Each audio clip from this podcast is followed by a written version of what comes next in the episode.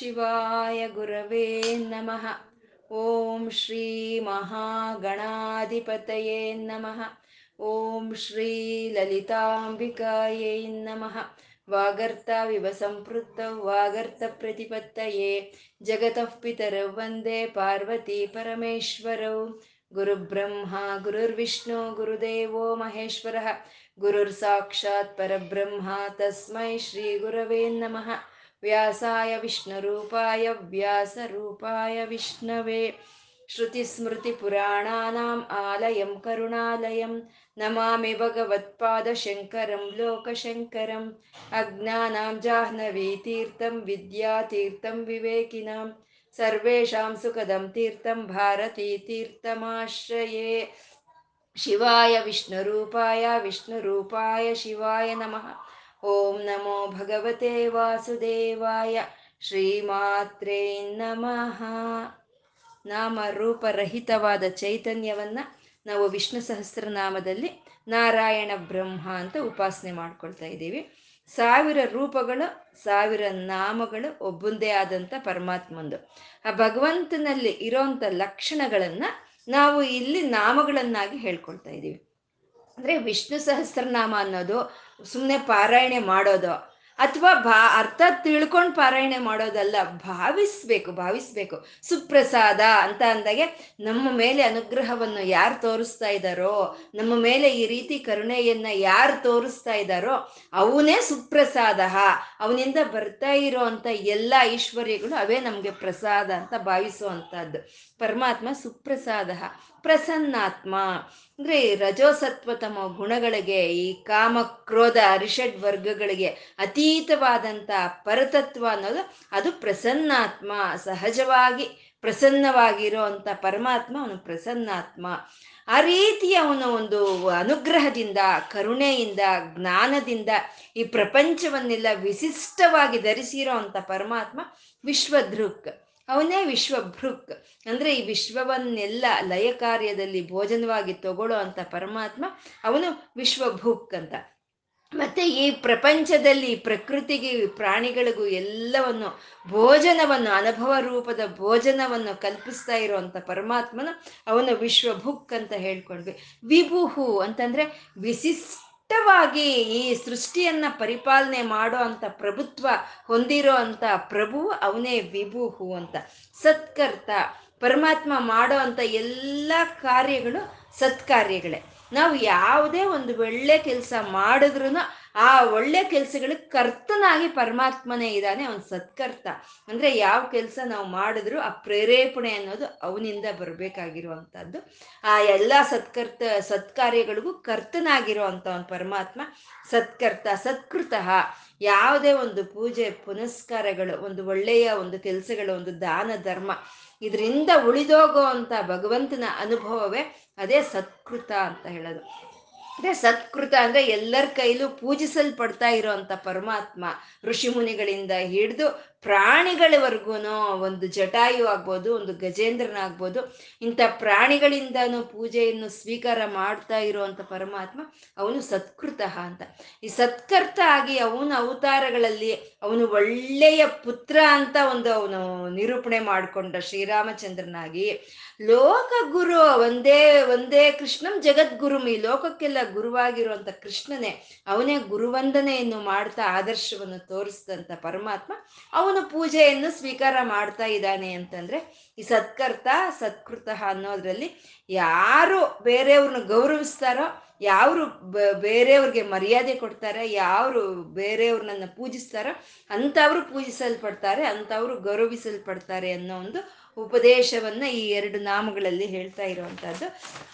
ಪರಮಾತ್ಮ ಅವನು ಸಾಧುಹು. ಅಂದ್ರೆ ಎಲ್ಲ ಸಾಧು ಲಕ್ಷಣಗಳ ಇದ್ಕೊಂಡು ಎಲ್ಲ ಸಾಧಿಸ್ಕೊಳ್ತಾ ಇದ್ದಾನೆ. ತಾನು ಏನ್ ಮಾಡ್ಬೇಕು ಅಂದ್ರೆ ಅದನ್ನೆಲ್ಲ ಸಾಧಿಸ್ಕೊಳ್ತಾ ಇರುವಂತ ಪರಮಾತ್ಮ ಅವನು ಸಾಧುಹು. ಆ ಸಾಧು ಲಕ್ಷಣ ಹೊಂದಿರುವಂತ ಪರಮಾತ್ಮ ಜಹ್ನುಹು. ಅಂದ್ರೆ ಎಲ್ಲಾ ಮಾಲಿನ್ಯಗಳನ್ನು ಬಿಟ್ಟಿದ್ದಾನೆ ಅವನು. ಎಲ್ಲಾ ಮಾಲಿನ್ಯಗಳನ್ನ, ಮನೋಮಾಲಿನ್ಯಗಳನ್ನ ಬಿಟ್ಟಿರೋ ಅಂತ ಪರಮಾತ್ಮ ಅವನು ಜಹ್ನುಹು ಅಂತ. ಮತ್ತೆ ಭಕ್ತರು ಆಶ್ರಯಿಸ್ಕೊಂಡಂಥ ಭಕ್ತರಲ್ಲಿ, ಆ ಮನಸ್ಸಿನಲ್ಲಿ ಇರುವಂತ ಮನೋಮಾಲಿನ್ಯವನ್ನು ನಿರ್ಮೂಲ ಮಾಡೋ ಅಂತ ಅವನು, ಆ ನಾರಾಯಣನ ಅವನೇ ಜಹ್ನುಹು ಅಂತ ಹೇಳ್ಕೊಂಡ್ವಿ. ಈ ಸೃಷ್ಟಿಯಲ್ಲೇ ಆ ಮಾಲಿನ್ಯ ಅನ್ನೋದು ತನ್ನಷ್ಟಕ್ಕೆ ತಾನೇ ನಿರ್ಮೂಲವಾಗಿ ಇರುವಂತ ವ್ಯವಸ್ಥೆಯನ್ನ ಯಾರಾದ್ರೆ ಇಟ್ಟಿದಾರೋ ಅವನೇ ಜಹ್ನುಹು ಅಂತ. ಅಂದ್ರೆ ಎಲ್ಲಾ ಪ್ರಾಣಿಗಳಲ್ಲೂ ಆ ಹೊತ್ತಿಗೆ ಆ ಹೊತ್ತಿಗೆ, ಆ ಮಾಲಿನ್ಯ ಅನ್ನೋದು ವಿಸರ್ಜನೆ ತಾನಷ್ಟಕ್ಕೆ ತಾನೇ ವಿಸರ್ಜನೆ ಆಗೋಗೋ ಅಂತ ಒಂದು ವ್ಯವಸ್ಥೆಯನ್ನು ಇಟ್ಟಿರುವಂತ ಪರಮಾತ್ಮ. ಈ ಒಂದು ಪ್ರಾಣಿಯ ಒಂದು ಮಲಿನವನ್ನು ಇನ್ನೊಂದು ಪ್ರಾಣಿ ತಗೊಳ್ತಾ ಅದು ಅದಕ್ಕೆ ಗೊಬ್ಬರವಾಗುವಂಥ ವ್ಯವಸ್ಥೆ. ಅಂದ್ರೆ ಇವಾಗ ಹಸು ಎಮ್ಮೆಗಳಿಂದ ಬಂದಿರೋ ಒಂದು ಸಗಣಿ ಅನ್ನೋದು ಅದು ಮಾಲಿನ್ಯ. ಆದರೆ ಆ ಮಾಲಿನ್ಯವನ್ನು ತಗೊಂಡು ವೃಕ್ಷಗಳು ಅದಕ್ಕೆ ಗೊಬ್ಬರವಾಗುತ್ತೆ. ಆ ಮಾಲಿನ್ಯವನ್ನ ನಿರ್ಮೂಲ ಮಾಡಿದಾಗೂ ಆಗುತ್ತೆ, ಆ ಮಾಲಿನ್ಯದಿಂದ ಅದು ಗೊಬ್ಬರವಾಗಿ ಆಗುವಂತ ಒಂದು ವ್ಯವಸ್ಥೆ ಇದು. ಇದೇ ಇವಾಗ ಎಲ್ಲೆಲ್ಲೋ ಈ ಕಳೇಬರಗಳು, ಅಂದ್ರೆ ಈ ಪಶಿ ಪಕ್ಷಿಗಳಾಗ್ಬೋದು, ಮನುಷ್ಯರಾಗ್ಬೋದು, ಎಲ್ಲಾದ್ರೂ ಸತ್ತು ಬಿದ್ದಿದ್ರೆ ಅದನ್ನ ಕಳೇಬರ ಅಂತ ಹೇಳ್ತಾರೆ. ಅದನ್ನ ಯಾರು ಎಲ್ಲರೂ ಸಂಸ್ಕಾರವನ್ನು ಮಾಡ್ತಾರೆ? ಅದನ್ನ ಹಾಗೆ ಬಿಟ್ಟಿರ್ತಾರೆ. ಹಾಗೆ ಬಿಟ್ಟಿದ್ರೆ ಅದರಿಂದ ಒಂದು ವಿಷವಾದಂಥ ಒಂದು, ಆ, ಒಂದು ಗ್ಯಾಸ್ ವಾಯು ಅನ್ನೋದು ಉತ್ಪನ್ನವಾಗುತ್ತೆ. ಆ ರೀತಿ ಉತ್ಪನ್ನವಾಗಿ ಪ್ರಕೃತಿಗೆ ಅಪಾಯ ಆಗ್ದಲೇ ಇರಲಿ ಅಂತೆ ರಣಹದ್ದುಗಳನ್ನು ಸೃಷ್ಟಿ ಮಾಡಿದ್ದಾನೆ ಪರಮಾತ್ಮ. ಆ ರಣಹದ್ದುಗಳು ಎಲ್ಲೇ ಇರೋ ಅಂತ ಕಳೇಬರಗಳನ್ನ ಸಂಪೂರ್ಣ ತಿಂದ್ಬಿಡುತ್ತೆ. ಈ ರೀತಿ ಒಂದು ಮಾಲಿನ್ಯ ಅನ್ನೋದು ಕಳಚಿ ಹೋಗಿ ಆ ಒಂದು ನಿರ್ಮಲತ್ವವನ್ನು ಈ ಶಿ, ಪ್ರಕೃತಿಯಲ್ಲಿ ಇಟ್ಟಿರುವಂತ ಪರಮಾತ್ಮ ಅವನು ಜಹ್ನು. ಆ ಮಾಲಿನ್ಯ ಅನ್ನೋದು ಅದಷ್ಟಕ್ಕದೇ ಅಲ್ಲಿ ಅದು ನಿರ್ಮೂಲವಾಗಿ ಹೋಗುವಂತ ವ್ಯವಸ್ಥಾಪಕನು ಜಹ್ನು. ನಾರಾಯಣ. ನಾರ ಅಂದ್ರೆ ನಡೆದು ಮುಂದೆ ಹೋಗ್ತಾ ಇರೋವಂಥ ಈ ಪ್ರಕೃತಿ, ಈ ಕಾಲ, ಈ ಪ್ರಾಣಿಗಳು, ಇವರೆಲ್ಲ ನರಗಳು. ಇದೆಲ್ಲೂ ನಿಂತ್ಕೊಳ್ತಾ ಇಲ್ವೇ? ಈ ಪ್ರಕೃತಿ ಎಲ್ಲೂ ನಿಂತ್ಕೊಳ್ತಾ ಇಲ್ಲ ಮುಂದೆ ಹೋಗ್ತಾ ಇದೆ. ಈ ಕಾಲನೂ ಅಷ್ಟೇ, ಎಲ್ಲೂ ಒಂದು ಕ್ಷಣ ನಿಲ್ತಾ ಇಲ್ಲ. ಈ ಪ್ರಾಣಿಗಳು ಅಷ್ಟೇ, ಹುಟ್ಟಿರುವಂತ ಪ್ರಾಣಿಗಳು ಬೆಳೆದು ಮುಂದೆ ಹೊರಟೋಗ್ತಾ ಇದ್ದಾರೆ. ಇವರೆಲ್ಲ ನರರು. ಇವ್ರನ್ನೆಲ್ಲ ನಾವು ಸಮಿಷ್ಟಿಯಾಗಿ ಹೇಳ್ಬೇಕಂದ್ರೆ ನಾರ ಅಂತ ಹೇಳ್ತೀವಿ. ಈ ನಾರ ಇದಕ್ಕೆ ಕದಿಲಿ ಹೋಗ್ತಾ ಇರೋದಕ್ಕೆ ಯಾರು ಆಶ್ರಯವಾಗಿದಾರೋ ಅದನ್ನ ಅಯನ ಅಂತ ಹೇಳ್ತಾರೆ. ಆ ನರರಿಗೆಲ್ಲ ಅಯನವಾಗಿರೋ ಅಂತ ಪರಮಾತ್ಮ ಅವನೇ ನಾರಾಯಣ ಅಂತ ನಾರಾಯಣ. ಇನ್ನು ಜಲಸ್ವರೂಪನು, ಜಲದಲ್ಲಿ ಈ ಆದಿಶೇಷನ ಮೇಲೆ ಮಲಗಿರೋ ಅಂತ ಪರಮಾತ್ಮ ಅವನು ಜಲಕ್ಕೂ ಆಧಾರವಾಗಿದ್ದಾನೆ ಅಂತ. ಜಲದಲ್ಲಿ ನಾರಾಯಣ ಮಲಗಿದಾನೆ ಅಂತಂದ್ರೆ ಅವನು ಸೃಷ್ಟಿಗೆ ಮುಂಚೆನೂ ಜಲದಲ್ಲೇ ಇದ್ದ. ಸೃಷ್ಟಿಯಲ್ಲಿ ಆಗೋದ್ಮೇಲೂ ಜಲದಲ್ಲೇ ಇದ್ದಾನೆ. ಅಂದ್ರೆ ಪ್ರತಿ ಒಂದು ಆ ಜಲದಿಂದಾನೇ ಉತ್ಪನ್ನವಾಗಿ ಬರೋ ಅಂಥದ್ದು ಇದು ಅವನು ನಾರಾಯಣನ, ಅವನು. ನಾರಾಯಣ, ನಾರ ಅಂದ್ರೆ ಜ್ಞಾನ ಆಗುತ್ತೆ. ಜ್ಞಾನದ ಕಡೆ ಅಯನ ಯಾರು ಪ್ರಯಾಣ ಮಾಡ್ತಾರೋ ಅಂಥವ್ರನ್ನ ಕೈ ಹಿಡಿದು ಐದ್ರ ಕಡೆ ಕರ್ಕೊಂಡು ಹೋಗೋ ಅಂಥವನೇ ಅವನೇ ನಾರಾಯಣ ಅಂತ. ನರ ಅಂತಂದ್ರು. ನರ. ನರ ಅಂತಂದ್ರೆ ನ, ಕದಿಲಿ ಹೋಗುವಂಥವ್ರು ನರ ಅಂತ ಹೇಳಿದ್ವಿ. ಈ ಜೀವಾತ್ಮ, ಈ ಜೀವಾತ್ಮವನ್ನು ನರ ಅಂತ ಹೇಳ್ತಾರೆ. ಈ ಜೀವಾತ್ಮಕ್ಕೆ ಈ ಯಾರು ಚೈತನ್ಯವನ್ನು ಕೊಡ್ತಾ ಇರೋ ಪರಮಾತ್ಮ ಏನಿದೆಯೋ ಅವನು ನಾರಾಯಣ. ಇದೆ ನರ ನಾರಾಯಣರ ತತ್ವ. ಅಂದ್ರೆ ಅಂತ ಶುಚಿಯಾದ ಅಂತ ಪವಿತ್ರವಾದ ಅಂತ ಒಂದು ಶು ಒಂದು ಶುದ್ಧವಾದ ಒಂದು ಪರತತ್ವವನ್ನ, ದಿವ್ಯ ಮಂಗಳ ವಿಗ್ರಹವನ್ನ ನಾವು ಜಪಿಸ್ಕೋಬೇಕು ಅಂತಂದ್ರೆ ಅದೇ ನಾರಾಯಣ ಮಂತ್ರ, ಅದೇ ನಾ ಅಷ್ಟಾಕ್ಷರಿ ಮಂತ್ರದ ಮೂಲ ಶಬ್ದವಾಗಿರುವಂತ ನಾರಾಯಣ. ಆ ನರ ನಾರಾಯಣರ ತತ್ವವನ್ನು ತೋರಿಸ್ಕೊಡುವಂಥದ್ದೇ ಈ ಶ್ಲೋಕ. ಮುಂದಿನ ಶ್ಲೋಕ ಇಪ್ಪತ್ತೇಳನೇ ಶ್ಲೋಕ. ಅಸಂಖ್ಯೇಯೋ ಅಪ್ರಮೇಯಾತ್ಮ ವಿಶಿಷ್ಟ ಶಿಷ್ಟಕೃತ್ ಶುಚಿ ಸಿದ್ಧಾರ್ಥ ಸಿದ್ಧ ಸಂಕಲ್ಪ ಸಿದ್ಧಿದ ಸಿದ್ಧಿ ಸಾಧನ ಅಂತ ಒಂಬತ್ತು ನಾಮಗಳಿಂದ ಕೂಡಿರುವಂತಹದ್ದು ಅಸಂಖ್ಯೇಯ, ಅಪ್ರಮೇಯಾತ್ಮ, ವಿಶಿಷ್ಟ ಶಿಷ್ಟಕೃತ್ ಶುಚಿ ಸಿದ್ಧಾರ್ಥ ಸಿದ್ಧ ಸಂಕಲ್ಪ ಸಿದ್ಧಿದ ಸಿದ್ಧಿ ಸಾಧನ ಅಂತ ಒಂಬತ್ತು ನಾಮಗಳಿಂದ ಕೂಡಿರುವಂಥದ್ದು. ಪರಮಾತ್ಮ ಅಸಂಖ್ಯೇಯ. ಪರಮಾತ್ಮನ ನಾವು ಸ ಒಂದು ಎಣಿಕೆ ಮಾಡಬೇಕು ಅಂತಂದ್ರೆ,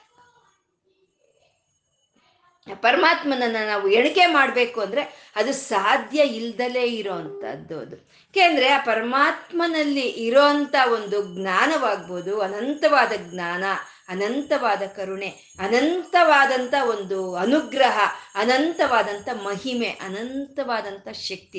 ಹಾಗೆ ಅನಂತವಾಗಿರೋ ಅಂಥ ಪರಮಾತ್ಮನನ್ನ ನಾವು ಯಾವ ರೀತಿ ಎಣ ಎಣಿಸೋದಕ್ಕೆ ಸಾಧ್ಯ ಆಗುತ್ತೆ? ಅವನು ಅಸಂಖ್ಯೇಯ, ಅವನು ಎಣಿಸೋದಕ್ಕೆ ಸಾಧ್ಯ ಇಲ್ದಲೇ ಇರುವಂತ ತತ್ವ ಅದು ಅಸಂಖ್ಯೇಯ ಅಂತ ಅವನು ಎಣಿಸೋದಕ್ಕೆ ಸಾಧ್ಯ ಇಲ್ಲ.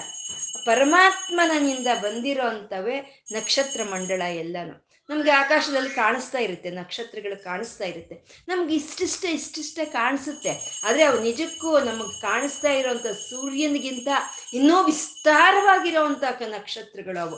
ಅವು ನಮ್ಗೆ ಇಷ್ಟಿಷ್ಟೇ ಇಷ್ಟಿಷ್ಟೇ ದೂರದಲ್ಲಿ ಕಾಣಿಸ್ತಾ ಇದೆ. ಆದರೆ ಎಳಕೆ ಮಾಡೋಕ್ಕಾಗುತ್ತಾ? ನಮ್ಮ ಕೈಲಿ. ಎಣಿಸೋದಕ್ಕೆ ಸಾಧ್ಯ ಇಲ್ಲ.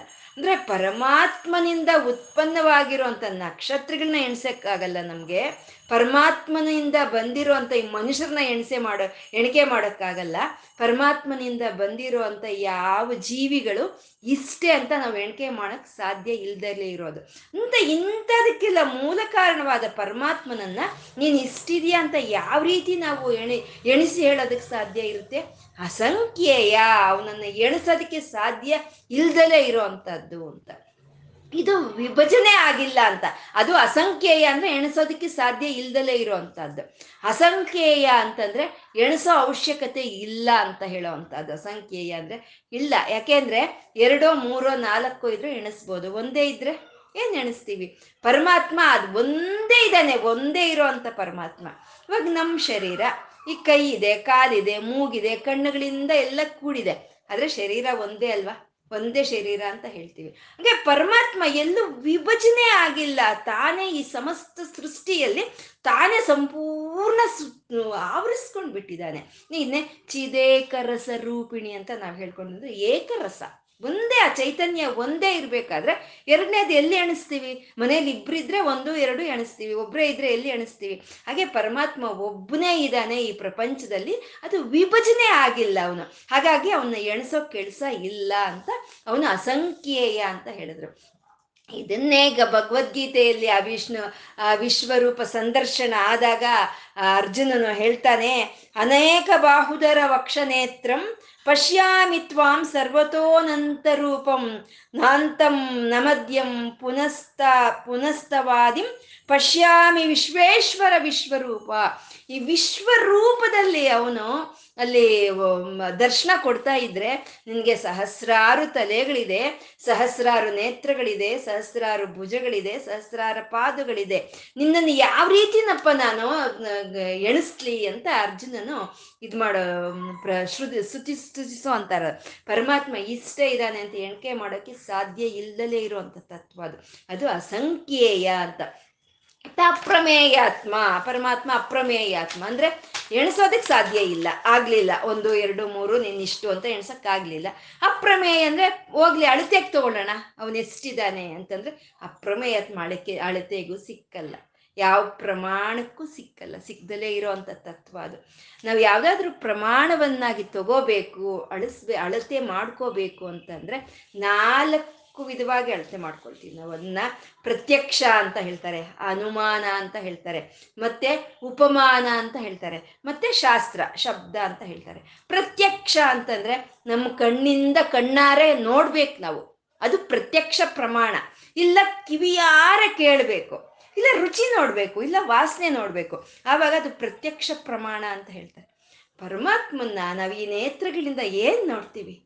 ಈ ಲೌಕಿಕವಾದಿಂದ ನೋತ್ ನೇತ್ರಗಳಿಂದ ಪರಮಾತ್ಮ ನೋಡೋದಕ್ಕೆ ಸಾಧ್ಯ ಇದೆಯಾ? ಈ ಕಿವಿಗಳಿಂದ ಅವನ್ ಕೇಳೋದಕ್ಕೆ ಸಾಧ್ಯ ಇದೆಯಾ? ಅಥವಾ ರುಚಿ ನೋಡೋದಕ್ಕೆ ಸಾಧ್ಯ ಇದೆಯಾ?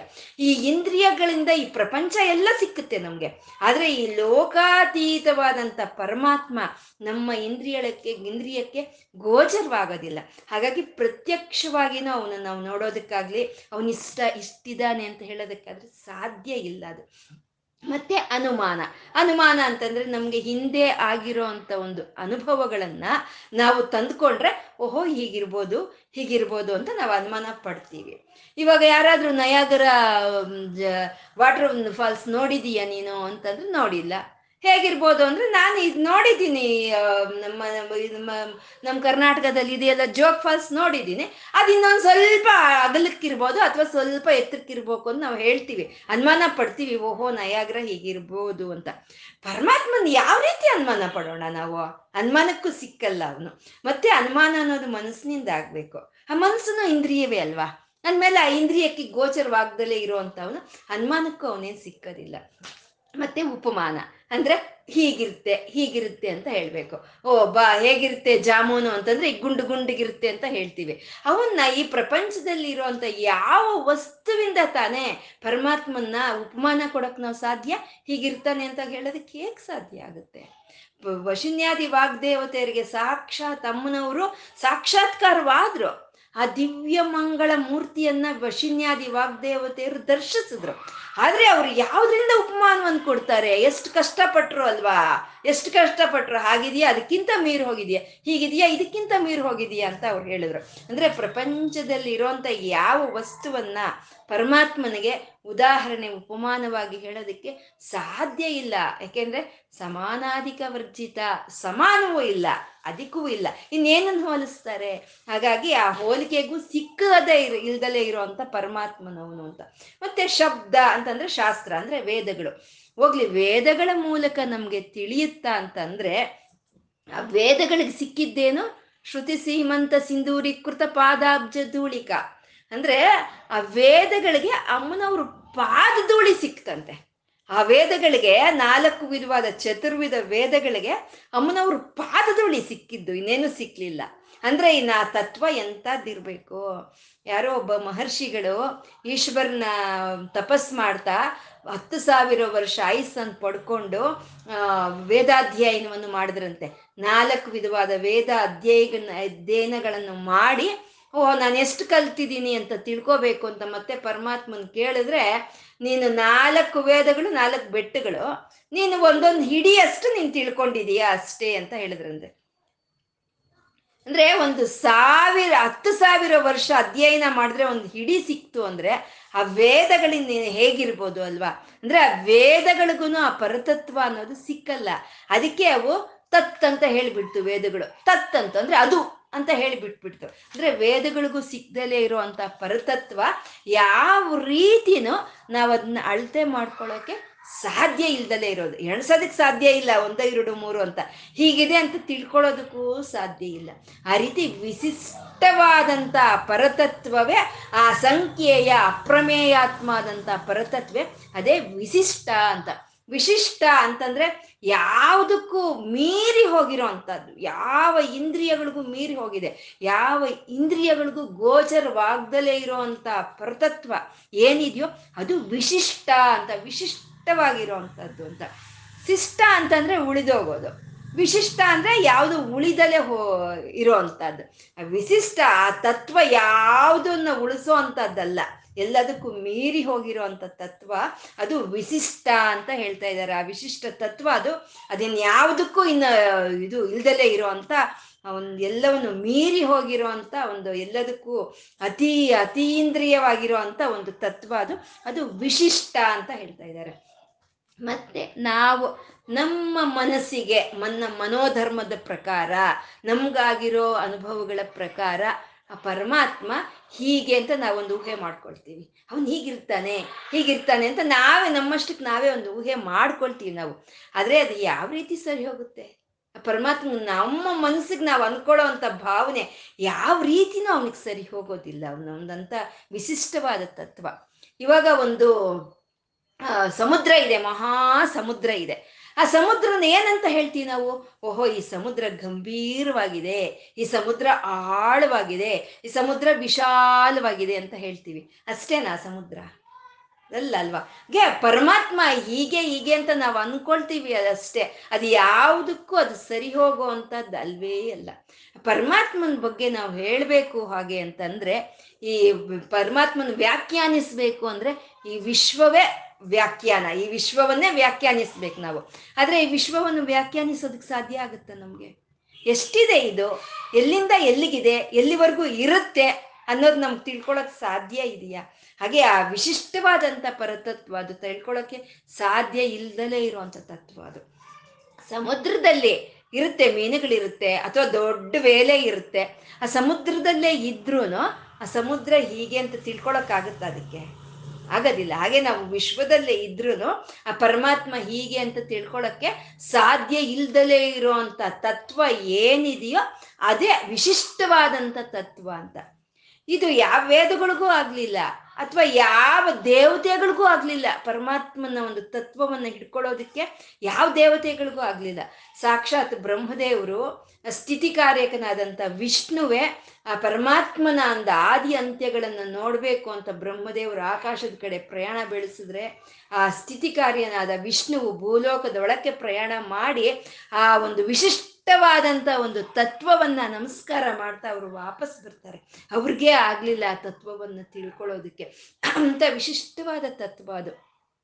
ಎಂಥ ಪರಮಾತ್ಮನ ಎಂಥ ವಿಷ್ಣು ಪ್ರಾಪ್ತಿ ಹೊಂದಿರೋ ಅಂತ ಪ್ರಹ್ಲಾದನಂತ ಅವ್ರಿಗೂ ಆ ತತ್ವ ತಿಳ್ಕೊಳ್ಳೋದಕ್ಕೆ ಸಾಧ್ಯ ಇಲ್ಲ. ಏನಿದ್ರು ಆ ಅಕ್ಷಯವಾದಂಥ ಆನಂದವನ್ನ ಅನುಭವಿಸಬಹುದೇ ಹೊರತು ನಾವು ಅದನ್ನ ತಿಳ್ಕೊಳ್ಳೋಕ್ಕೆ ಸಾಧ್ಯ ಇಲ್ದಲೇ ಇರುವಂತ ವಿಶಿಷ್ಟವಾದ ತತ್ವ, ಅದು ಅಸಂಖ್ಯೆಯ ಎಣಿಕೆಗೆ ಸಿಕ್ಕಲ್ಲ, ಅದು ಇಷ್ಟೇ ಅಂತ ಹೇಳಕ್ಕೆ ಪ್ರಮಾಣಕ್ಕೆ ಸಿಕ್ಕಲ್ಲ, ಅದು ವಿಶಿಷ್ಟವಾಗಿರೋದು ಹೀಗೆ ಅಂತ ನಾವು ಹೇಳೋದಕ್ಕೆ ಸಾಧ್ಯ ಇಲ್ಲ. ಅದನ್ನೇನಿದ್ರು ನಾವು ಅನುಭವಿಸ್ಬೇಕು ಅನುಭವಿಸ್ಬೇಕು. ಅದು ಅನುಭವಿಸಿದಷ್ಟು ನಮಗೂ ಅಕ್ಷಯವಾಗಿ ಬರುವಂತ ಒಂದು ಆನಂದವೇ, ಅದೇ ವಿಶಿಷ್ಟವಾದಂಥ ತತ್ವ. ಮತ್ತೆ ಯಾವ ರೀತಿಯ ಪರಮಾತ್ಮನ ನಾವು ನೋಡೋದು? ಯಾವ ಹೋಗ್ಲಿ. ಯಾವ ರೀತಿಯ ಪರಮಾತ್ಮನ ನಾವು ಗುರುತಿಸ್ಕೊಳ್ಳೋದು? ಅವನು ಎಣಿ, ಎಣಿಕೆಗೆ ಸಿಕ್ಕಲ್ಲ? ಅಥವಾ ಒಂದು ಪ್ರಮಾಣಕ್ಕೆ ಸಿಕ್ಕಲ್ಲ? ಅಥವಾ ಒಂದು ಯಾವ ತತ್ವಕ್ಕೂ ಸಿಕ್ಕಲ್ಲ? ಅವ್ನು ಮತ್ತೆ ಯಾವ ಏ ರೀತಿ ನಾವು ಅವನ ಅನುಭವವನ್ನು ನಾವು ಪಡ್ಕೊಳ್ಳೋಣ ಅಂತ ಅಂದ್ರೆ ಶಿಷ್ಟಕೃತ್ ಅಂತ ಇದ್ದಾರೆ ಶಿಷ್ಟಕೃತ್ ಅಂದ್ರೆ ಅವನೊಂದು ಶಾಸನಗಳನ್ನ ಈ ಪ್ರಕೃತಿಗೆ ಇಟ್ಟಿದ್ದಾನೆ, ಈ ಪ್ರಾಣಿಗಳನ್ನ ಇಟ್ಟಿದ್ದಾನೆ. ಆ ಶಾಸನದ ಪ್ರಕಾರ ಕೆಲಸ ಮಾಡ್ತಾ ಇರೋ ಅಂತ ಈ ಪ್ರಕೃತಿಯನ್ನ, ಈ ಪ್ರಾಣಿಗಳನ್ನ ಗಮನಿಸಿದ್ರೆ ನಮಗೆ ಆ ಭಗವಂತನ ಒಂದು ಅನುಭವ ಅನ್ನೋದು ಸ್ವಲ್ಪ ಮಟ್ಟಿಗೆ ನಮಗೆ ಬರೋ ಅಂಥದ್ದು. ಶಾಸನವನ್ನು ಇಟ್ಟಿದ್ದಾನೆ. ಸೂರ್ಯನ್ಗೊಂದು ಶಾಸನ ಇಟ್ಟಿದ್ದಾನೆ. ನೀನು ಇಂಥ ಸಮಯಕ್ಕೆ ಹುಟ್ಟಬೇಕು ಇಂಥ ಸಮಯಕ್ಕೆ ಮುಣುಗ್ಬೇಕು, ನೀನು ಇಂಥ ಪ್ರಾಣಶಕ್ತಿಯನ್ನೇ ಕೊಡಬೇಕು ಅಂತ ಒಂದು ಶಾಸನವನ್ನು ಇಟ್ಟಿದ್ರೆ ಅದು ಇವತ್ತಿಗೂ ಅದೇ ರೀತಿ ನಡೀತಾ ಇದೆ ಅಲ್ವಾ? ಅದು ಯಾವುದು ಅದು ತಪ್ಪಿ ಹೋಗ್ತಾ ಇಲ್ಲ ಅಲ್ವಾ ಶಾಸನವನ್ನ? ಅದು ಯಾವ ತಪ್ಪಿಸ್ಕೊಳಕ್ ಹೋಗ್ತಾ ಇಲ್ಲ. ಆ ರೀತಿ ಒಂದು ಅದು ನಡ್ಕೊಂಡು ಹೋಗ್ತಾ ಇರೋವಂಥದ್ದು ಗಾಳಿಗೆ ಒಂದು ಶಾಸನ ಇದೆ. ಒಂದು ಭೂಮಿಗೆ ಒಂದು ಶಾಸನ ಇದೆ. ಒಂದು ಅಗ್ನಿಗೆ ಒಂದು ಶಾಸನ ಇದೆ. ಆ ರೀತಿ ಶಾಸನವನ್ನು ಇಟ್ಟಿದ್ದಾನೆ ಪರಮಾತ್ಮ. ಆ ಶಾಸನವನ್ನು ಮೀರಿ ಹೋಗೋದಕ್ಕೆ ಯಾರಿಗೂ ಸಾಧ್ಯನೇ ಇಲ್ಲ, ಇಲ್ದಲೇ ಇರೋವಂಥದ್ದು ಅಂದ್ರೆ ನಮ್ಗೆ ಅರ್ಥ ಆಗುತ್ತೆ ಈ ರೀತಿ ಕ್ರಮಶಿಕ್ಷಣೆಯಾಗಿ ಈ ಪ್ರಪಂಚ ಎಲ್ಲ ನಡೀತಾ ಇದೆ ಅಂದ್ರೆ ಅದನ್ನ ನಡೆಸ್ತಾ ಇರೋರು ಒಬ್ರು ಇರ್ತಾರಲ್ವಾ? ಒಂದು ಮಿಲ್ಟ್ರಿನಲ್ಲಿ ಒಬ್ಬ ಕ್ರಮಶಿಕ್ಷಣೆಯಿಂದ ಪೆರೆಡ್ ಎಲ್ಲ ಹೋಗ್ತಾ ಇದೆ ಅಂದ್ರೆ ಅದ್ ನೋಡ್ಕೊಳ್ಳೋರೊಬ್ರು ಇರ್ತಾರೆ ಅಲ್ವಾ? ಹಾಗೆ ಈ ಶಾಸನಗಳನ್ನ ಒಡ್ಡಿದ್ದು ಈ ಪರ ಪ್ರಕಂದ ಪ್ರಕೃತಿಗೆ ಕೊಟ್ಟಿರೋ ಅಂತ ಪರಮಾತ್ಮ ಒಬ್ಬನಿದಾನೆ ಅಂತ ಆ ಶಾಸನಗಳ ಮೂಲಕ ನಮಗೆ ತಿಳಿಯುತ್ತೆ. ಅದನ್ನೇ ಶಿಷ್ಟ ಕೃತ್ ಅಂತ ಹೇಳೋದು. ಈ ಈ ಒಂದು, ಈ ಜೀವಿಗಳಿಗೆಲ್ಲ, ಇವಾಗ ಪಕ್ಷಿಗಳಿಗೆಲ್ಲ ಒಂದು ಆಹಾರವನ್ನು ಕೊಟ್ಟಿದ್ದಾನೆ. ಒಂದು ಕಾಳು, ಕಾಳುಗಳೇ ಪಕ್ಷಿಗಳ ಆಹಾರ. ಒಂದು ವೃಕ್ಷಕ್ಕೆ ಆಹಾರ ಅಂತಂದ್ರೆ ಅದಕ್ಕೆ ಒಂದು ನೀರು ಬಿದ್ದರೆ ಅದಕ್ಕೆ ಆಹಾರವಾಗುವಂಥದ್ದು. ಮತ್ತೆ ಈ ಪ್ರಾಣಿಗಳಿಗೆಲ್ಲಾನು ಎಮ್ಮೆ, ಹಸು ಅನ್ನೋದಕ್ಕೆಲ್ಲಾನು ಹುಲ್ಲು ತಿನ್ಕೊಂಡು ಅದು ಬದುಕೊಳ್ಳೋ ಅಂಥದ್ದು ಅದ್ರ ಆಹಾರ ಅದು ನೋಡಿದಾಗ ಅದಕ್ಕೆ ಅದು ಗುರ್ತಿಸ್ಕೊಳ್ಳುತ್ತೆ, ಇದು ನನ್ನ ಆಹಾರ ಅಂತ. ಮತ್ತೆ ಆಹಾರವನ್ನು ತಿಂದ್ರೆ ಮಾತ್ರನೇ ಅದು ಉಳಿಯುತ್ತೆ. ಸಿಸ್ಟ್ ಅಂದ್ರೆ ಉಳಿಯೋದು ಅಂತ ಹೇಳ್ಕೊಂಡಿದೀವಿ ನಾವು. ಅದ್ರ ಆಹಾರ ತಿಂದ್ರೆ ಅದು ಉಳಿಯುತ್ತೆ. ನಮ್ಮ ಆಹಾರ ನಾವು ತಿಂದ್ರೆ ಉಳಿತೀವಿ. ಅದು ಬಿಟ್ಟು ನಾವು ಬೇರೆ ಏನೋ ತಿನ್ನೋಕ್ ಹೋದ್ರೆ ನಾವು ಉಳಿಯೋದಿಲ್ಲ. ಅದನ್ನೇ ಸಿಸ್ಟ ಕೃತ್ ಅಂತ ಹೇಳಿರೋ ಎಷ್ಟು ನೋಡಿ, ಎಷ್ಟು ಪಕ್ಕಡ್ಬಂದಿ ಅಂತ ಹೇಳ್ತೀವಲ್ವಾ? ಆ ರೀತಿ ಇದೆ ಪರಮಾತ್ಮ ಇಟ್ಟಿರುವಂತ ಶಾಸನ ಅನ್ನೋದು. ಪಕ್ಷಿಗಳಂದ್ರೆ ಕಾಳನ್ನೇ ತಿನ್ಬೇಕು. ಮನುಷ್ಯರು ಅಂದ್ರೆ ಅನ್ನವನ್ನೇ ತಿನ್ಬೇಕು. ಪಶುಗಳು ಅಂದ್ರೆ ಹುಲ್ಲನ್ನೇ ತಿನ್ಬೇಕು. ತಿಂದ್ರೆ ಮಾತ್ರನೇ ಅದು ಬದುಕು ಅಂತದ್ದು. ಮತ್ತೆ ಅದೊಂದು ಗುರ್ತಿಸ್ಕೊಳ್ಳುತ್ತೆ ಅದ್ರ ಆಹಾರ ಏನು ಅಂತ ಗುರುತಿಸ್ಕೊಳ್ಳುತ್ತೆ ಇವಾಗ ವೃಕ್ಷ ಇದೆ. ಅದಕ್ಕೆ ನಾವು ನೀರು ಹಾಕಿದ್ರೆ ಅದು ಬದುಕೊಳ್ಳುತ್ತೆ ಅದ್ರ ಮೇಲೆ ಪ್ರೀತಿ ತೋರಿಸ್ತಾ ನಾವು ಹಾಲು, ಮೊಸರು ಹಾಕ್ತಾ ಇದ್ರೆ ನೀರು ಹಾಕ್ತಲೆ ಆ ವೃಕ್ಷ ಇರುತ್ತಾ? ಇರೋದಿಲ್ಲ. ಅಂತ ಶಾಸನವನ್ನ ಪರಮಾತ್ಮ ಈ ಪ್ರಕೃತಿಯಲ್ಲಿ ಇಟ್ಟಿರೋ ಅಂಥದ್ದು. ಆ ಶಾಸನದಿಂದ ಯಾರು ಇರ್ತಾರೋ ಅವ್ರು ಬದುಕೊಳ್ತಾರೆ ಅವ್ರು ಉಳಿದೋಗ್ತಾರೆ ಅಂತ. ಹಾಗೆ ಈ ಒಂದು ಕಿವಿ ಇದೆ. ಈ ಕಿವಿಯಲ್ಲಿ ಇರುವಂತ ಕಣಗಳಿಗೆಲ್ಲಾನು ಶಬ್ದವನ್ನು ಕೇಳಿಸ್ಕೊಳ್ಳೋ ಅಂತ ಒಂದು ಶಾಸನವನ್ನು ಇಟ್ಟಿದ್ದಾನೆ ಪರಮಾತ್ಮ. ಇದು ಆ ಕೆಲಸ ಬಿಟ್ಬಿಟ್ಟು ನಾನು ನೋಡೋ ಅಂತ ಕೆಲಸ ಮಾಡ್ತೀನಿ ಅಂತ ಕಿವಿ ಹೇಳಕ್ಕಾಗುತ್ತಾ? ನಾವು ಕಣ್ಣು ಮುಚ್ಕೊಂಡ್ರೆ ಯಾವ್ದಾದ್ರು ರೂಪ ನಮಗೆ ಕಾಣಿಸುತ್ತಾ? ಈ ಕಿವಿಲಿ ಇರೋ ಕಣಗಳು ಆ ಕೆಲಸ ಮಾಡುತ್ತಾ? ಅಥವಾ ನಾವು ಕ ಕಿವಿ ಮುಚ್ಕೊಂಡ್ ಬಿಟ್ರೆ ಕಣ್ಣಿನಿರೋ ಇರೋಂಥ ಕಣಗಳು, ಆ ಕೇಳಿಸ್ಕೊಳ್ಳೋ ಅಂತ ಧರ್ಮವನ್ನು ಮಾಡುತ್ತಾ ಇಲ್ಲ. ಅದ್ರ ಕೆಲಸ ಅದು ಮಾಡ್ತಾ ಇದ್ರೆ ಅದು ಉಳಿಯೋ ಅಂಥದ್ದು. ಇದನ್ನೇ ಒಬ್ಬ ಅಗಸ್ನಿರ್ತಾನೆ ಆ ಅಗಸ್ನ ಹತ್ರ ಒಂದು ಕತ್ತೆ ಇರುತ್ತೆ, ಒಂದು ನಾಯಿ ಇರುತ್ತೆ. ಅವನ ಕತ್ತೆಯನ್ನ ವಿಪರೀತವಾಗಿ ನೋಡ್ತಾ ಇರ್ತಾನೆ. ಪ್ರೀತ, ಪ್ರೀತಿಸ್ತಾ ಇರ್ತಾನೆ. ನಾಯಿಯನ್ನ ಕಣ್ಗಾಣಿಸ್ತಾ ಇರ್ತಾನೆ. ಹಾಗಿರ್ಬೇಕಾದ್ರೆ ಒಂದಿನ ಅವನ ಮನೆಗೆ ಕಳ್ಳರು ಬರ್ತಾರೆ. ಬಂದಾಗ ಕತ್ತೆ ಹೇಳುತ್ತೆ, ಕಳ್ಳರು ಬಂದಿದ್ದಾರೆ, ನಿನ್ ಬೊಗಳು ಅಂತ ಹೇಳುತ್ತೆ ನಾಯಿಗೆ ಕತ್ತೆ. ಹೇಳಿದ್ರೆ ನನ್ಗೆ ಅವನೇನು ಊಟ ಆಗ್ತಾ ಇಲ್ಲ, ಏನೂ ಮಾಡ್ತಾ ಇಲ್ಲ, ನಾನು ಬೊಗಳಲ್ಲ ಅಂತ ಸುಮ್ಮನೆ ಇದ್ಬಿಡುತ್ತೆ. ಸರಿ ಪಾಪ, ಈ ನಾಯಿ ಬೊಗಳಿಲ್ವಲ್ಲ ಸರಿ ನಾನಾದ್ರೂ ಕಿರ್ಚ್ಕೊಳ್ಳೋಣ ಅಂತ ಹೇಳಿ ಕತ್ತೆ ಕಿರ್ಚಕ್ ಶುರುವಾಗುತ್ತೆ. ಕತ್ತೆ ಕಿರ್ಚಕ್ ಶುರುವಾದ್ರೆ ಅವನೇನ್ ಮಾಡ್ತಾನೆ, ಇದಕ್ಕೇನ್ ಬಂತು ಇದು? ಬೆಳಗ್ಗೆಯಿಂದ ನಾನು ಇಷ್ಟು ಕಷ್ಟಪಟ್ಟು ಮಲಗ್ ನಿದ್ದೆ ಮಾಡ್ತಾ ಇದ್ದೆ ಈ ಕತ್ತೆ ಹಿಂಗ್ ಬಡ್ಕೊಳ್ತಾ ಇದೆ ಅಂತ ಬಂದು ಕೋಲ್ ತಗೊಂಡ್ ಬಂದು ಕತ್ತೆನ ಹೊಡಿತಾನೆ, ಅದು ಸತ್ತೋಗುತ್ತೆ ಅಕಸ್ಮಾತ್ ನಾಯಿ ಏನಾದ್ರೂ ಬೊಗಳಿದ್ರೆ ಕಳ್ಳರು ಬಂದಿದ್ದಾರೆ ಅಂತ ಅವ್ನು ತಿಳ್ಕೊಳ್ತಿದ್ದ. ನಾಯಿ ಸುಮ್ಮನೆ ಇದ್ದು ಕತ್ತೆ ಕಿರ್ಚ್ತಾ ಇದ್ರೆ ಅವನೇನ್ ತಿಳ್ಕೊಳ್ತಾನೆ? ಹಾಗೆ ಒಂದೊಂದು ಶಾಸನವನ್ನು ಇಟ್ಟಿದ್ದಾನೆ ಪರಮಾತ್ಮ. ಅದ್ರ ಕೆಲಸ ಅದೇ ಮಾಡ್ಬೇಕು. ಅದ್ರ ಕೆಲಸ ಅದು ಮಾಡ್ಕೊಂಡ್ರೆ ಉಳಿಯುತ್ತೆ. ಅದ್ ಬಿಟ್ಟು ಬೇರೆ ಕೆಲಸ ಮಾಡೋಕ್ಕೆ ಹೋದ್ರೆ ಅದು ಉಳಿಯೋದಿಲ್ಲ ಅಷ್ಟೇನೆ ಅಂತ ಶಾಸನ ಪರಮಾತ್ಮ ಇಟ್ಟಿದ್ದಾನೆ. ಅದನ್ನ ಗಮನಿಸ್ಕೊಂಡಾಗ ನಮ್ಗೆ ಅರ್ಥ ಆಗುತ್ತೆ, ಆ ಸಂಖ್ಯೆಯ ಪ್ರಮೇಯಾತ್ಮ ವಿಶಿಷ್ಟನಾದ ಭಗವಂತನ ಅನುಭೂತಿ ಅನ್ನೋದು ನಮ್ಮ ಹೃದಯಕ್ಕೆ ಬರೋ ಅಂಥದ್ದು. ಅದು ಶಿಷ್ಟಕೃತ್ ಅಂತ ಹೇಳೋ ಅಂಥದ್ದು. ಶಿಷ್ಟಕೃತ್ ಅಂದ್ರೆ ಶಿಷ್ಟರು ಅಂತಂದ್ರೆ ಈ ಧರ್ಮದಿಂದ ಒಂದು ಮುಂದೆ ಸಾಗಿ ಹೋಗುವಂಥವ್ರು, ನಿಯಮಬದ್ಧವಾಗಿ ಸಾಗಿ ಹೋಗುವಂಥವ್ರು, ಪರಮಾತ್ಮನ ಆಶ್ರಯಿಸ್ಕೊಂಡಿರುವಂಥವ್ರು ಇವರೆಲ್ಲ ಶಿಷ್ಟರು. ಇಂಥವ್ರನ್ನ ಕಾಪಾಡುವಂಥ ಪರಮಾತ್ಮ ಶಿಷ್ಟ ಕೃತ್ ಅಂತ ಹೇಳೋದು. ಮತ್ತೆ ಇಂಥ ಧರ್ಮಾತ್ಮರನ್ನ ಇಂಥ ಶಿಷ್ಟರನ್ನ ಕಾಪಾಡೋದಕ್ಕೋಸ್ಕರ ಅವನು ದುಷ್ಟರನ್ನ ಸಂಹಾರ ಮಾಡ್ತಾನೆ. ಹಾಗೆ ದುಷ್ಟರನ್ನ ಸಂಹಾರ ಮಾಡೋ ಅಂತ ಅವನೇ ಅವನೇ ಶಿಷ್ಟ ಕೃತ್ ಅಂತ ಹೇಳೋದು. ಅಂದ್ರೆ ಒಂದು ಸೌದೆ ಹೊರೆ ಇರುತ್ತೆ. ಆ ಸೌದೆ ಹೊರೆನಲ್ಲಿ ಯಾವುದೋ ಒಂದು ಒಂದು ಕೋಲಿಗೆ, ಒಂದು ಕಟ್ಟಿಗೆಗೆ ಒಂದು ಬೆಂಕಿ ಅನ್ನೋದು ಬಿದ್ದಾಗ ಅದೇನ್ ಮಾಡುತ್ತೆ ಆ- ಕಟ್ಟಿಗೆಯನ್ನು ತೆಗೆದು ಆ ಕಡೆ ಹಾಕುತ್ತೆ.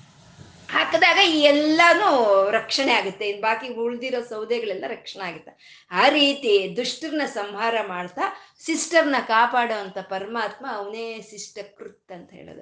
ಮತ್ತೆ ಸಿಷ್ಟಕೃತ್ ಅಂದ್ರೆ ಯಾವುದು ಮಿಗಿಲಿ ಹೋಗಿರುತ್ತೋ ಅದನ್ನು ಮಾಡೋ ಅಂತ ಅವನು ಅಂದ್ರೆ ರಾವಣ ಕಂಸಾರ ಒಂದು ಸಂಹಾರವನ್ನು ಯಾವ ದೇವ ದೇವತೆಗಳಿಗೂ ಮಾಡೋಕ್ಕಾಗಲಿಲ್ಲ.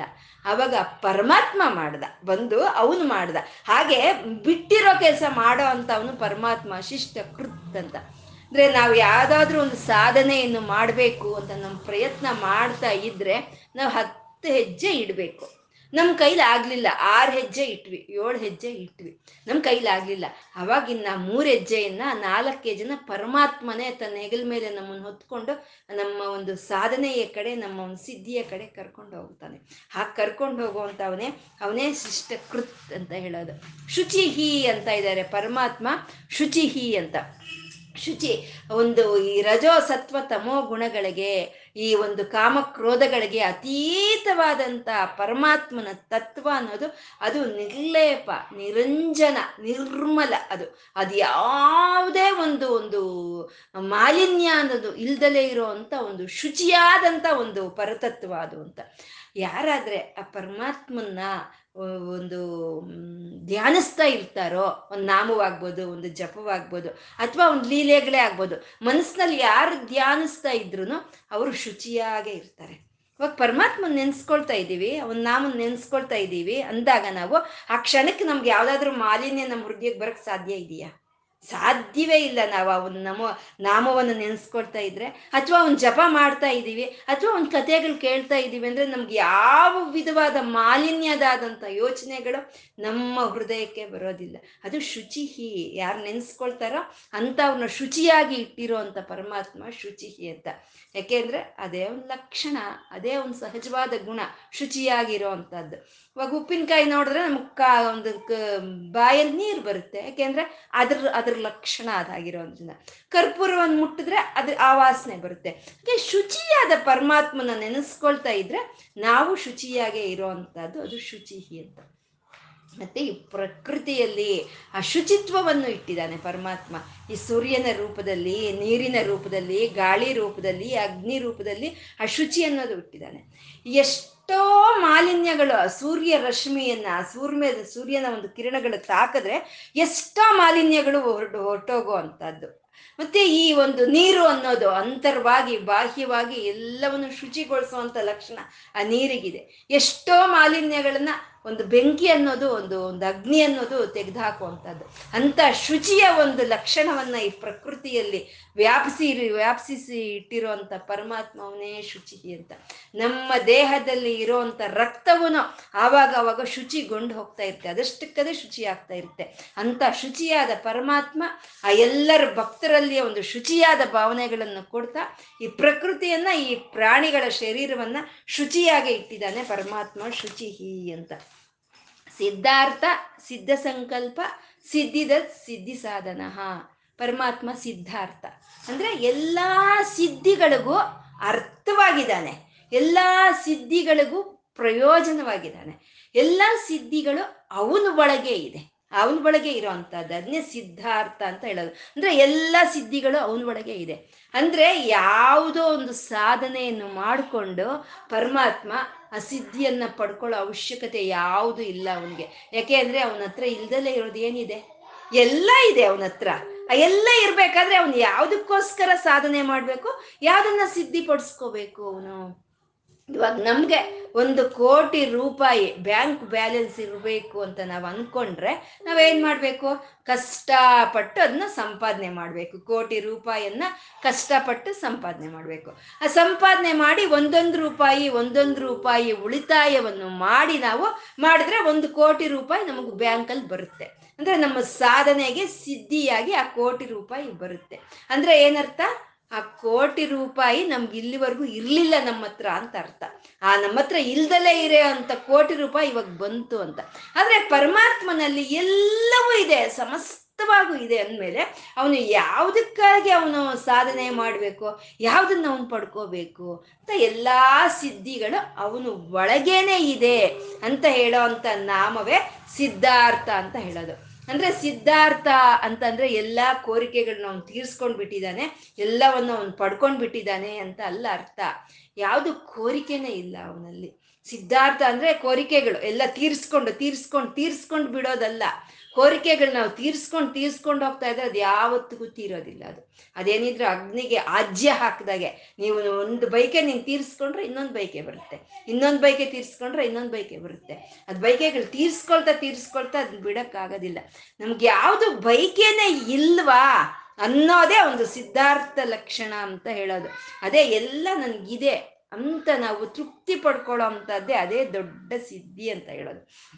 ಇವಾಗ ಮನೇಲಿ ಕಾರ್ ಇದೆ ಚೆನ್ನಾಗಿ ಹೈ ಎಂಡ್ ಮಾಡಲ್ ಕಾರ್ ಇದೆ, ಬಂಗ್ಲೆ ಇದೆ, ಎಲ್ಲ ಇದ್ಮೇಲೆ, ಅಯ್ಯೋ, ಏನೋ ಇದೆ ಅಷ್ಟೇ ರೀ ನಮ್ಗೇನು ಅದ್ರ ಮೇಲೆ ಅಂತ ಆಸಕ್ತಿ ಇಲ್ಲ ಅಂತ ಹೇಳ್ತೀವಿ. ಏನಕ್ಕೆ ಬೇಕು ಕಾರು ಕ್ಯಾಬ್ ಬರುತ್ತೆ ಫೋನ್ ನೋಡಿದ್ರೆ ಕ್ಯಾಬ್ ಬರುತ್ತೆ, ಯಾಕೆ ಬೇಕು ಕಾರು ಅಂತೀವಿ. ಯಾವಾಗ ಮನೆ ಮುಂದೆ ಕಾರ್ ಇದ್ರೆ, ದೊಡ್ಡ ಬಂಗ್ಲೆಲಿದ್ರೆ ಹೇಳ್ತೀವಿ, ಅಯ್ಯೋ, ಇಷ್ಟು ದೊಡ್ಡ ಬಂಗ್ಲೆ ನಮ್ಗೆ ಯಾಕೆ ಬೇಕಾಗಿತ್ತು? ಒಂದು ರೂಮ್ ಮನೆ ಆದ್ರೆ ಸಾಕು. ನಾವು ಕ್ಲೀನ್ ಮಾಡ್ಕೊಳ್ಳೋದಕ್ಕೂ ಸುಲಭ ಅಂತ ನಾವು ಹೇಳ್ತೀವಿ. ಯಾವಾಗ ಇದ್ದಾಗ ಹೇಳ್ತೀವಿ. ಆದ್ರೆ ಏನು ಇಲ್ದಿದ್ರು ನಂಗೆಲ್ಲ ಇದೆ ಅನ್ನೋ ಒಂದು ತೃಪ್ತಿ ಇದೆಯಲ್ವಾ? ಅದೇ ಸಿದ್ಧಿ ಅಂತ ಹೇಳೋದು, ಅದೇ ಸಿದ್ಧಾರ್ಥ ಲಕ್ಷಣ ಅಂತ ಹೇಳೋ ಅಂಥದ್ದು. ಹಾಗೆ ಆ ಪರಮಾತ್ಮನಲ್ಲಿ ಎಲ್ಲ ಇದೆ. ಅವನಿಗೆ ಯಾವುದು ಇನ್ನು ಬೇಕಾಗಿರೋ ಅಂಥದ್ದು ಯಾವುದು ಇಲ್ಲ. ಅದೇ ಸಿದ್ಧಾರ್ಥ ಲಕ್ಷಣ ಅನ್ನೋದು. ಮತ್ತೆ ಪ್ರಕೃತಿಯಲ್ಲಿ ಆ ಪ್ರತಿಯೊಂದು ಸಿದ್ಧಿ ಆಗುವಂಥ ಲಕ್ಷಣವನ್ನ ಪರಮಾತ್ಮ ಇಟ್ಟಿದ್ದಾನೆ. ಪ್ರತಿಯೊಂದನ್ನು ಸಿದ್ಧಿ ಆಗುವಂಥದ್ದು ಅಂದ್ರೆ ಒಂದು ಮಾವಿನ ಒಂದು ಬೀಜವನ್ನು ನಾವು ಹಾಕಿದ್ವಿ ಅಂತಂದ್ರೆ ಅದು ವೃಕ್ಷವಾಗಿ ಮಾವಿನ ಹಣ್ಣು ಬರುತ್ತೆ. ಅದೇ ಸಿದ್ಧಿ ಅಂತ ಹೇಳೋದು. ಅದಕ್ಕೆ ಯಾರೇನು ಅದಕ್ಕೆ ಮಾಡಬೇಕಾಗಿದೆ? ಸಹಜವಾಗಿ ಆ ಸಿದ್ಧಿ ಬಂದ್ಬಿಡುತ್ತೆ. ಹಾಗೆ ಸಹಜವಾಗಿ ಅದು ಸಿದ್ಧಿ ಆಗೋ ಒಂದು ವ್ಯವಸ್ಥೆಯನ್ನು ಮಾಡಿರೋ ಅಂತ ಪರಮಾತ್ಮ ಒಂದು ಸಿದ್ಧಾರ್ಥ ಅಂತ.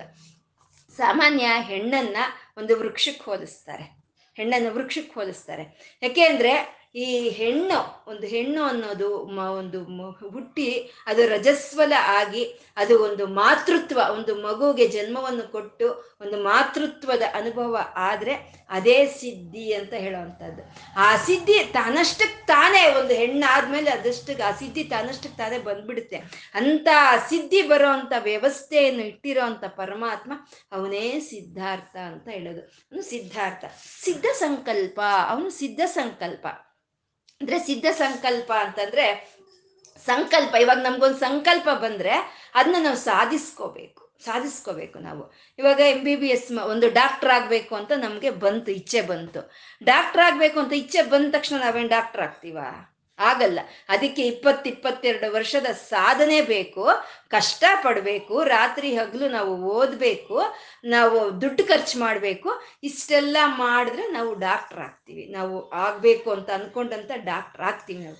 ಆದರೆ ಪರಮಾತ್ಮ ಸೃಷ್ಟಿ ಮಾಡಬೇಕು ಅಂತ ಇಚ್ಛೆ ಬಂದ್ರೆ ಅವನದನ್ನ ಸಾಧಿಸ್ಕೊಳ್ಳೋ ಕೆಲಸ ಏನೂ ಇಲ್ಲ. ಅವನ ಸಂಕಲ್ಪದಲ್ಲೇ ಆ ಸಿದ್ಧಿ ಅನ್ನೋದು ಇರುತ್ತೆ. ಅದು ಸಿದ್ಧ ಸಂಕಲ್ಪ ಅಂತ.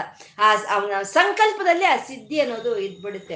ಅಂತ ಒಂದು ಸಂಕಲ್ಪ ಸಿದ್ಧಿ ಇರೋಂಥ ಪರಮಾತ್ಮ ಅವನು. ಸತ್ಯಕಾಮ ಸತ್ಯ ಸಂಕಲ್ಪ. ಅವನೇನು ಅನ್ಕೊಳ್ತಾನ ಆ ಸಿದ್ಧಿ ಅವನ ಹತ್ರ ಹಾಗೇ ಇರೋ ಅಂಥದ್ದನ್ನ ಇವಾಗ ನಾವು ಕೆಲವ್ರು ಮಕ್ಕಳನ್ನ ಹೇಳ್ತೀವಿ ಮೂರು ವರ್ಷ ಮಗುರಿ ಎಷ್ಟು ಚೆನ್ನಾಗಿ ಕೀರ್ತನೆ ಆಡ್ತಾ ಇದೆ ಅಂತ ಹೇಳ್ತೀವಿ. ಮೂರು ವರ್ಷ ಮಗುರಿ ಭಗವದ್ಗೀತೆ ಎಷ್ಟು ಚೆನ್ನಾಗಿ ಹೇಳ್ತಾ ಇದೆ ಅಂತ ಹೇಳ್ತೀವಿ. ಅಂದ್ರೆ ಅದು ಸಾಧನೆ ಮಾಡಿಲ್ಲ ಆ ಸಿದ್ಧಿ ತನ್ನ ಒಳಗಡೆನೆ ಇದೆ. ಜನ್ಮ ಜನ್ಮಾಂತರಗಳಿಂದ ಇರುವಂತ ಸಾಧನೆಯಿಂದ ಬಂದಿರುವಂತ ಸಿದ್ಧಿ ಆ ಮಗುವಿನಲ್ಲಿ ಇದೆ. ಹಾಗೆ ಪರಮಾತ್ಮ ಏನು ಮಾಡಬೇಕು ಅಂತ ಸಂಕಲ್ಪ ಮಾಡ್ತಾನೋ, ಅದು ಮಾಡೋ ಅಂತ ಸಿದ್ಧಿ ಅವನ ಒಳಗೆ ಇರೋ ಅಂತ ಪರಮಾತ್ಮ, ಅವನು ಸಿದ್ಧ ಸಂಕಲ್ಪ. ಸಿದ್ಧಿದ ಅಂತ ಹೇಳ್ತಾರೆ ಅಂದ್ರೆ ಸಿದ್ಧಿ. ಆ ಸಿದ್ಧಿಗಳನ್ನು ಕೊಡೋ ಅಂತ ಅವನು ಪರಮಾತ್ಮ ಅಂತ. ಯಾವ ಸಿದ್ಧಿ ಆಗ್ಬೋದ್ರು ಅಷ್ಟ ಸಿದ್ಧಿಗಳು ಅಂತ ಹೇಳ್ತಾರೆ. ವಶಿತ್ವ, ಈಶಿತ್ವ, ಪ್ರಾಕಾರ್ಯ ಅನ್ನೋದು ಒಂದು ಎಂಟು ವಿಧವಾದ ಸಿದ್ಧಿಗಳು. ಅಥವಾ ವಶೀಕರಣ ಅಂತ ಹೇಳ್ತಾರೆ ಕೇಚರೀಕರಣ ಅಂತ ಹೇಳ್ತಾರೆ. ಹೀಗೆ ಅನೇಕವಾದ ಸಿದ್ಧಿಗಳು ಈ ಪ್ರಪಂಚದಲ್ಲಿ ಇದೆ. ಯಾವ ಸಿದ್ಧಿನಾದ್ರೂ ಸರಿ ನಮಗೆ ಆ ಪರಮಾತ್ಮ ಕೊಟ್ರೆ ನಮಗ್ ಬರುತ್ತೆ ಅಂತ ಅಂತ ಸಿದ್ಧಿಯನ್ನು ಕೊಡೋ ಅಂತ ಪರಮಾತ್ಮ ಅವನೇ ಸಿದ್ಧಿದ ಅಂತ. ಯಾವ ಸಿದ್ಧಿಗಳಾದ್ರೂ ನಮಗೆ ಸಿದ್ಧಿ ಆಯಿತು ಅಂದ್ರೆ ಅದು ಆ ಪರಮಾತ್ಮನೇ ನಮಗೆ ಕೊಡೋ ಅಂಥದ್ದು ಅದು ಸಿದ್ಧಿದ ಅಂತ.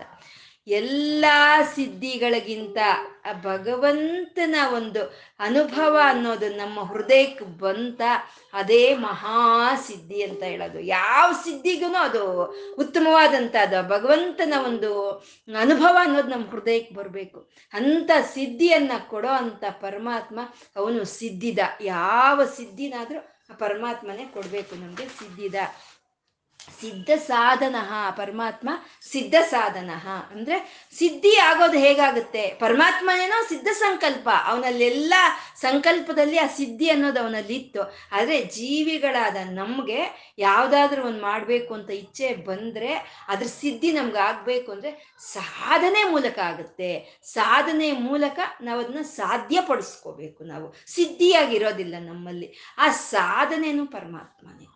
ಏನೋ ಒಂದು ಸಾಧಿಸ್ಬೇಕು ಅಂತ ಅಂದ್ರೆ ಯಾವುದೋ ಒಂದು ಸದ್ಗುರುವನ್ನ ನಮ್ಮ ಹತ್ರ ಕಳಿಸ್ತಾನೆ. ನಮ್ಗೆ ಅದಕ್ಕೆ ಬೇಕಾಗಿರುವಂತ ಒಂದು ಗ್ರಂಥಗಳನ್ನ ಕಳಿಸ್ತಾನೆ. ನಮ್ಗೆ ಬೇಕಾಗಿರುವಂತ ಒಂದು ಶರೀರ ದಾರುಢ್ಯವನ್ನು ಕೊಡ್ತಾನೆ. ಆಯುಷನ್ನು ಕೊಡ್ತಾನೆ ಪರಮಾತ್ಮ. ಅವನು ಕೊಟ್ಟು ಆ ಸಾಧನೆಗೆ ಶಕ್ತಿ ಕೊಡೋ ಅಂತ ಅವನು ಅವನು ಸಿದ್ಧ ಸಾಧನ. ಅದಕ್ಕೆ ನಮ್ಮ ದೊಡ್ಡವರೆಲ್ಲ ಹೇಳ್ತಾ ಇದ್ರು, ದೀರ್ಘಾಯುಷ್ಮಾನ್ ಭವ ಅಂತ ಹೇಳ್ತಾ ಇದ್ರು. ಯಾಕೆ ದೀರ್ಘಾಯುಷ್ಮಾನ್ ಭವ? ಏನು ಇಂದ್ರಿಯಗಳು ಸುಖ ಅನುಭವಿಸ್ಕೊಡೋದಕ್ಕ ಅಂದ್ರೆ ಅಲ್ಲ, ಏನು ಸಾಧನೆ ಮಾಡ್ಬೇಕು ಅಂತ ನೀನು ಅನ್ಕೊಂಡಿದೀಯೋ, ಅದು ಸಂಪೂರ್ಣ ಇಲ್ಲಿ ಇದು ಸಿದ್ಧಿಪಡಿಸ್ಕೋ ಅದನ್ನ. ಏನು ಉಳ್ಕೋ, ಏನು ಉಳಿಸ್ಕೊಳ್ಳೋದು ಬೇಡ. ಏನ್ ಅನ್ಕೊಂಡಿದ್ಯೋ ಅದನ್ನ ಪೂರ್ತಿ ಸಾಧನೆ ಮಾಡು ಅಂತ ಹೇಳೋವಂಥದ್ದು ದೀರ್ಘಾಯುಷ್ಮಾನ್ ಭವ ಅಂದ್ರೆ. ಆ ಸಾಧನೆಯನ್ನ ಪರಮಾತ್ಮನೇ ತಗೊಂಡೋಗ್ಬೇಕು ಆ ಸಾಧನೆಗೆ ಬೇಕಾಗಿರುವಂಥ ಉಪಕರಣಗಳು ಅಂದ್ರೆ ಈ ಶರೀರ, ಈ ಆರೋಗ್ಯ, ಈ ಪರಿಸ್ಥಿತಿಗಳು, ನಮ್ಗೆ ಬೇಕಾಗಿರುವಂಥ ಗುರು, ನಮ್ಗೆ ಬೇಕಾಗಿರುವಂಥ ಗ್ರಂಥಗಳು. ಆ ಸಾಧನೆಯ ಶಕ್ತಿಯಾಗಿ ಬರೋ ಸ್ವರೂಪವೇ ಆ ಶ್ರೀಮನ್ ನಾರಾಯಣನು ಅಂತ ಹೇಳೋದು. ಇವಾಗ ನಮ್ಗನ್ಸ್ತು. ಲಲಿತಾ ಸಹಸ್ರನಾಮ ನಾವು ಹೇಳ್ಕೊಳ್ತಾ ಇದ್ದೀವಿ ಪ್ರತಿನಿತ್ಯ ವಿಷ್ಣು ಸಹಸ್ರನಾಮ ಹೇಳ್ಕೊಳ್ತಾ ಇದ್ದೀವಿ ಸೌಂದರ್ಯ ಲಹರಿ ಹೇಳ್ಕೊಳ್ತಾ ಇದ್ದೀವಿ ಶಿವಾನಂದ ಲಹರಿ ಹೇಳ್ಕೊಳ್ತಾ ಇದ್ದೀವಿ ಅದರ ಅರ್ಥ ತಿಳ್ಕೊಳ್ಳೋಣ. ಅಂತ ನಮ್ಮ ಮನ್ಸಿಗೆ ಬಂದ ತಕ್ಷಣ ಯಾರಿಂದಾನೋ ಪ್ರೇರೇಪಣೆ ಆಯಿತು, ಯಾರಿಂದಾನೋ ಸಿಡಿಗಳು ಬಂತು, ಯಾರಿಂದಾನೋ ಗ್ರಂಥಗಳು ಸಿಕ್ಕಿತು, ಅದಕ್ಕೆ ಬೇಕಾಗಿರೋ ಎಲ್ಲ ವಾತಾವರಣವು ಸೃಷ್ಟಿ ಆಯಿತು ಈ ಶರೀರಕ್ಕೆ ಆರೋಗ್ಯವನ್ನು ಕೊಟ್ಟ ಆಯುಷನ್ನು ಕೊಟ್ಟ ಪರಮಾತ್ಮ. ಹಾಗೆ ನಮ್ಮ ಸಾಧನೆಗೆ ಶಕ್ತಿಯನ್ನು ಕೊಡೋ ಪರಮಾತ್ಮ ಅವನೇ ಸಿದ್ಧಿ ಸಾಧನ ಅಂತ ಹೇಳುವಂಥದ್ದು. ಈ ಕ್ರಮದಲ್ಲಿ ಈ ಸಿದ್ಧ ಸಂಕಲ್ಪ ಸಿದ್ಧಾರ್ಥ, ಸಿದ್ಧ ಸಂಕಲ್ಪ, ಸಿದ್ಧಿದ ಸಿದ್ಧಿ ಸಾಧನ ಅನ್ನೋದ್ರಲ್ಲಿ ಒಂದು ವರಸೆ ಇದೆ. ಅಂದ್ರೆ ನಮ್ಮ ಸಿದ್ಧಿಗಳಿಗೆ ಅರ್ಥ ಏನು? ಅಂದ್ರೆ ಪ್ರಯೋಜನ ಏನು? ಯಾವ್ದಾದ್ರು ಒಂದು ಸಿದ್ಧಿ ಪಡ್ಕೊಂಡ್ರೆ ಅದಕ್ಕೇನ್ ಪ್ರಯೋಜನ? ಅನ್ನೋ ತೋರಿಸೋ ಅಂತ ನಾಮ ಸಿದ್ಧಾರ್ಥ. ಆ ಸಂಕಲ್ಪ, ಆ ಸಿದ್ಧಿ ಪಡ್ಕೋಬೇಕು ಅನ್ನೋ ಸಂಕಲ್ಪ ಶಕ್ತಿಯನ್ನ ತೋರಿಸುವಂತದ್ದು ಸಿದ್ಧ ಸಂಕಲ್ಪ. ಸಿದ್ಧಿದ, ಅದಕ್ಕೆ ಆ ಸಿದ್ಧಿಯನ್ನ ಕೊಡೋ ಅಂತ ಪರಮಾತ್ಮ ಅವನು ಸಿದ್ಧಿದ. ಆ ಸಾಧನೆ, ನಾವು ಮುಂದಕ್ಕೆ ತಗೊಂಡೋಗುವಂತ ಸಾಧನಾ ಶಕ್ತಿಯು ಅವನೇ. ಈ ನಾಲ್ಕರಲ್ಲೂ ಇರೋ ಅಂತ ನಾರಾಯಣನೇ ಅವನೇ ಸಿದ್ಧ ಸಿದ್ಧಾರ್ಥ, ಸಿದ್ಧ ಸಂಕಲ್ಪ ಸಿದ್ಧಿದ ಸಿದ್ಧಿ ಸಾಧನ ಅಂತ ಹೇಳಿದ್ರೆ ಇವೆಲ್ಲ ಆ ವಿಷ್ಣುವಿನ ರೂಪಗಳೇ ಅಂತ. ಈ ನಾಮಗಳ ಒಂದು ಸ್ಮರಣೆನೇ ಸಾಕು. ಈ ನಾಮಗಳ ಒಂದು ಭಾವನೆನೇ ಸಾಕು. ನಮಗೆ ಸರ್ವ ವಿಧವಾದಂಥ ಸಿದ್ಧಿಗಳು ನಮಗೆ ಲಭ್ಯವಾಗಿ ಹೋಗುವಂಥ ನಾಮಗಳು ಇವು. ಆ ಪರಮಾತ್ಮನ ಎಣಿಸೋಕ್ಕಾಗಲ್ಲ. ಅವನು ಎಷ್ಟಿದ್ದಾನೆ ಅಂತ ಅಳಿಯೋದಕ್ಕಾಗೋದಿಲ್ಲ. ವಿಶಿಷ್ಟ ವಾದಂಥ ತತ್ವ. ಅವನ್ ತಿಳ್ಕೋಬೇಕು ಅಂತಂದ್ರೆ ಏನಿದ್ರು ಪರಮಾತ್ಮ ಈ ಪ್ರಪಂಚದಲ್ಲಿ ಶಾಸನವನ್ನು ಬಿಟ್ಟು ಅವನು ನಡೆಸ್ತಾ ಇರೋವಂಥ ಈ ರೀತಿಯನ್ನ ಗಮನಿಸ್ಕೊಂಡ್ರೆ ಮಾತ್ರ ನಮ್ಗೆ ಅರ್ಥ ಆಗುವಂತ ಅವಾಗ ಅರ್ಥ ಆಗ್ತಾನೆ ಅವನು ಪರಮಾತ್ಮ, ಅವನು ಶುಚಿ ಅಂತ ಅರ್ಥ ಆಗ್ತಾನೆ. ಅವಾಗ ನಮ್ಮ ಮನಸ್ಸು ಶುಚಿಗೊಳ್ಳೋ ಅಂತದ್ದು. ಅವನೇ ಎಲ್ಲ ಸಿದ್ಧಿಗಳಿಗೂ ಅವನೇ ಒಂದು ಅರ್ಥವಾಗಿ ಪ್ರಯೋಜನವಾಗಿದ್ದಾನೆ. ಆ ಸಂಕಲ್ಪ ಶಕ್ತಿಯೂ ಅವನೇ, ಸಿದ್ಧ ಸಂಕಲ್ಪ.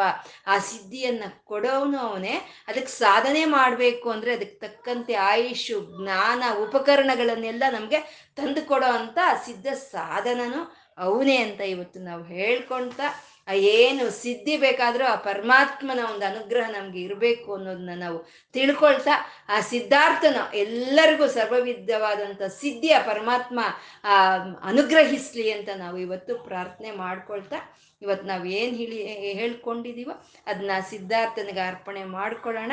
ಆ, ಲಕ್ಷ್ಮೀನಾರಾಯಣರಿಗೆ ನತಿರಿಯಂ ನನ್ನ ನಮಸ್ಕಾರವನ್ನು ಸ್ವೀಕಾರ ಮಾಡುತ್ತದೆ ಅಂತ ಕೇಳ್ಕೊಳ್ತಾ, ಸರ್ವಂ ಶ್ರೀ ಲಲಿತಾರ್ಪಣಮಸ್ತು.